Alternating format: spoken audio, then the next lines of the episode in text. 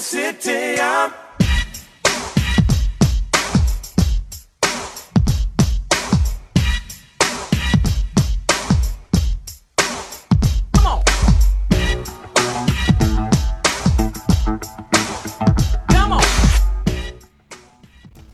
Welcome to Money Talks with me, Gerald, Mr. G. Wandiambira. Now, the Money Talks um, podcast series is a series of podcasts where we talk about money and we generally try and find ways to empower ourselves around finances. And today's podcast is part of the Family Meeting series which is a series of podcasts which I've encouraged families to listen to together because often um, when ideas are shared, we often end up with more knowledge and more understanding about where we are when it comes to our individual finances or corporately as a family. So, regardless of what holiday it is, um, end of the year, Thanksgiving, Easter, birthdays, try get a few family members together or even share the podcast ar- around so people can share the message and hear it together. And today's family meeting is around a very important concept of wealth creation. Um, and understanding this concept will help us to be in a position where we are in better control of our finances. Family meeting three is around saving and investing. Come on.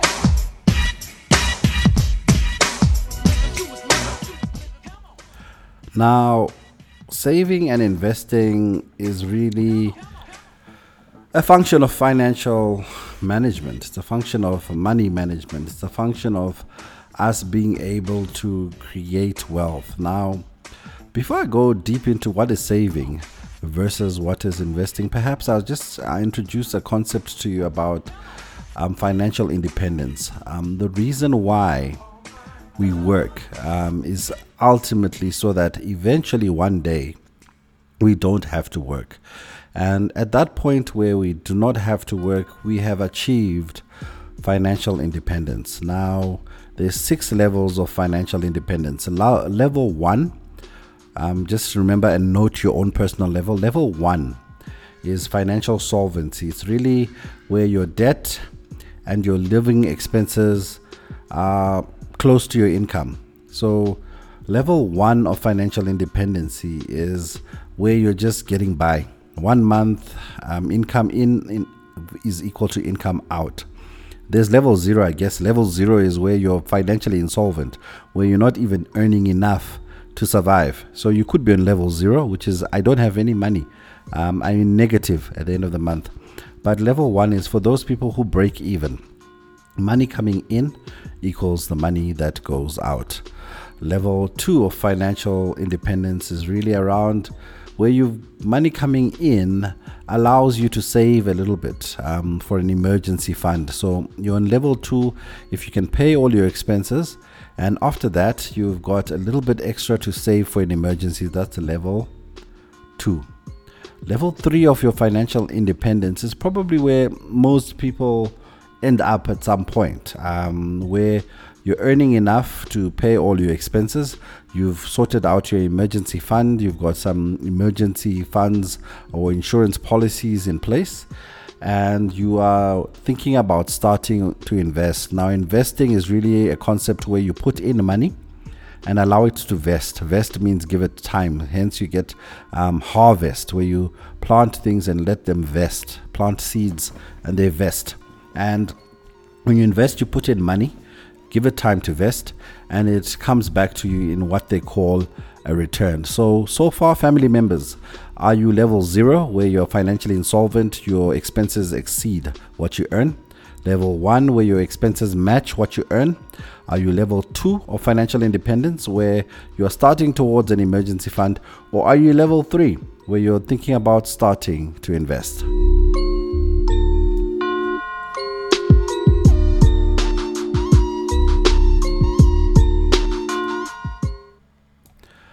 Now, there's three other levels um, which we're going to cover before we go into our topic, which is saving and investing. Level four, financial freedom or financial independence, is where your investment income is enough for you to survive. What do I mean? It's where you started investing in level three, and now the money you get from your investments is actually more than your salary. So you can survive without working. That's now true financial freedom when you reach level four and above, where your investment cash flow can meet your survival expenses. Level five is the promised land, um, where you basically have a lot of money. You have a lot of investment income. You have multiple um, income streams. You got a primary, secondary, tertiary, quarterly um, income stream. So money is not an issue for you. And then level six is really, you know, very few people ever reach there because level six is simply defined as financial abundance, where you can have anything you want any house, any private jet, any place in the world. Nothing can limit you. So, those are the six levels level one to six, or level zero to six, rather. Um, as you sit around Malume, um, you know, auntie and mama, papa, everybody, what level of financial freedom are you currently sitting at?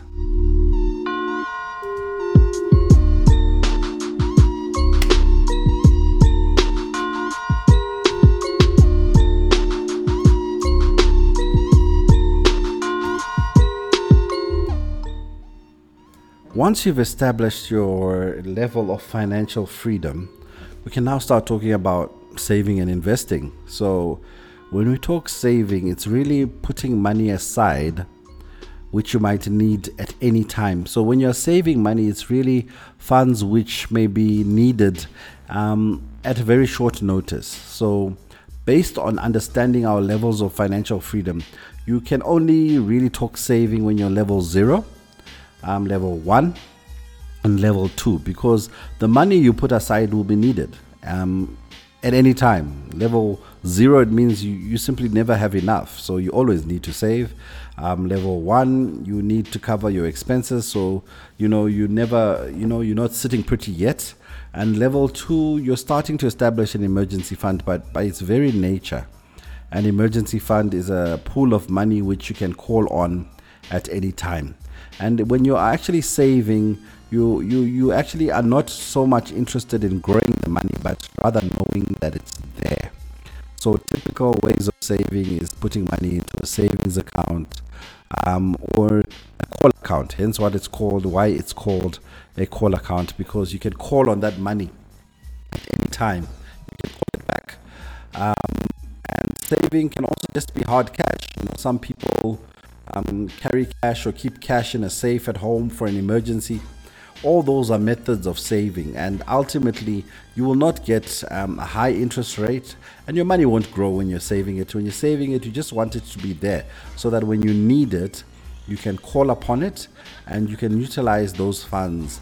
So, people who are on levels of financial freedom zero, where you your expenses exceed your income, or level one, where you are um, breaking even level two, where you're creating an, an, emergency fund, your your financial behavior is likely to be around saving. And the vehicles you can use to save are retail savings, bonds from the post office, which is lending money to the government, bank accounts, call accounts, or simply hard cash, old school, keeping the money as cash um, when you need it.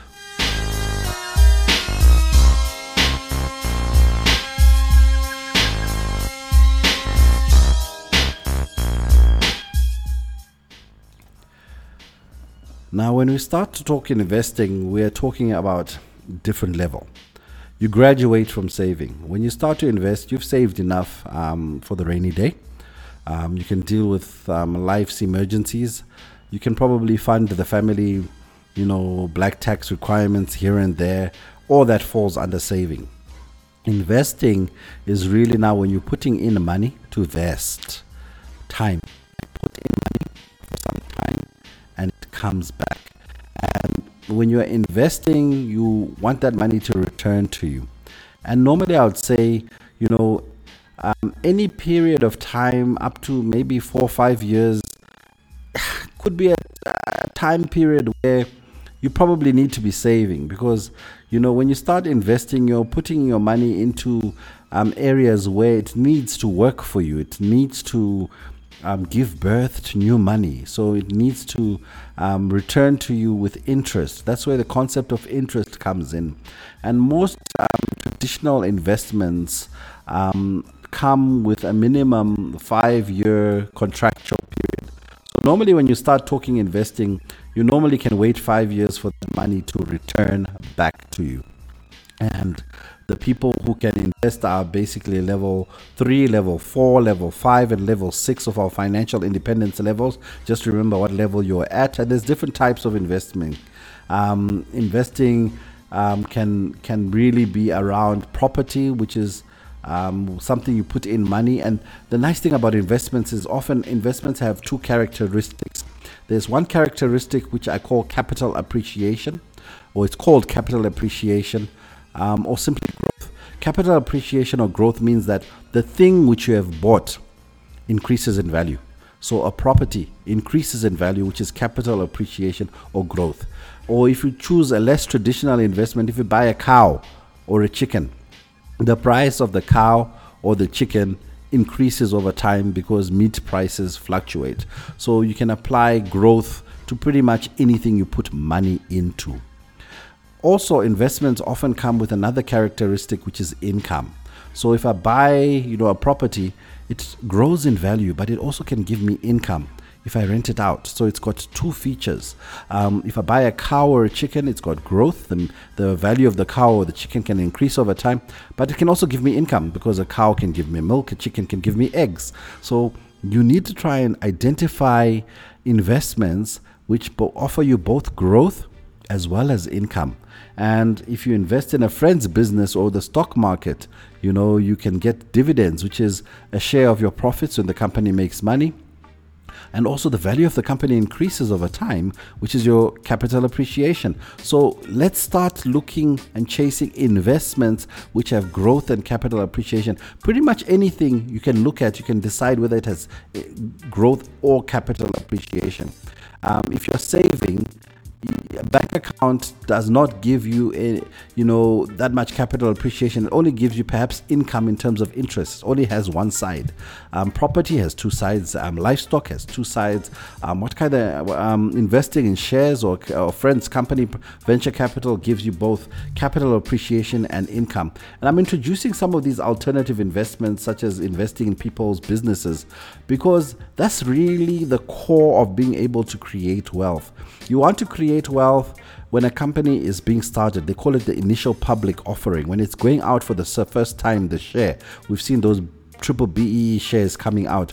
That's the best time to buy them because from there, there's only one direction they go normally, which is that they increase in value. So it's important for us to not be afraid to explore investments which are not traditional and you know i'll talk about uh, investments which we understand as black people.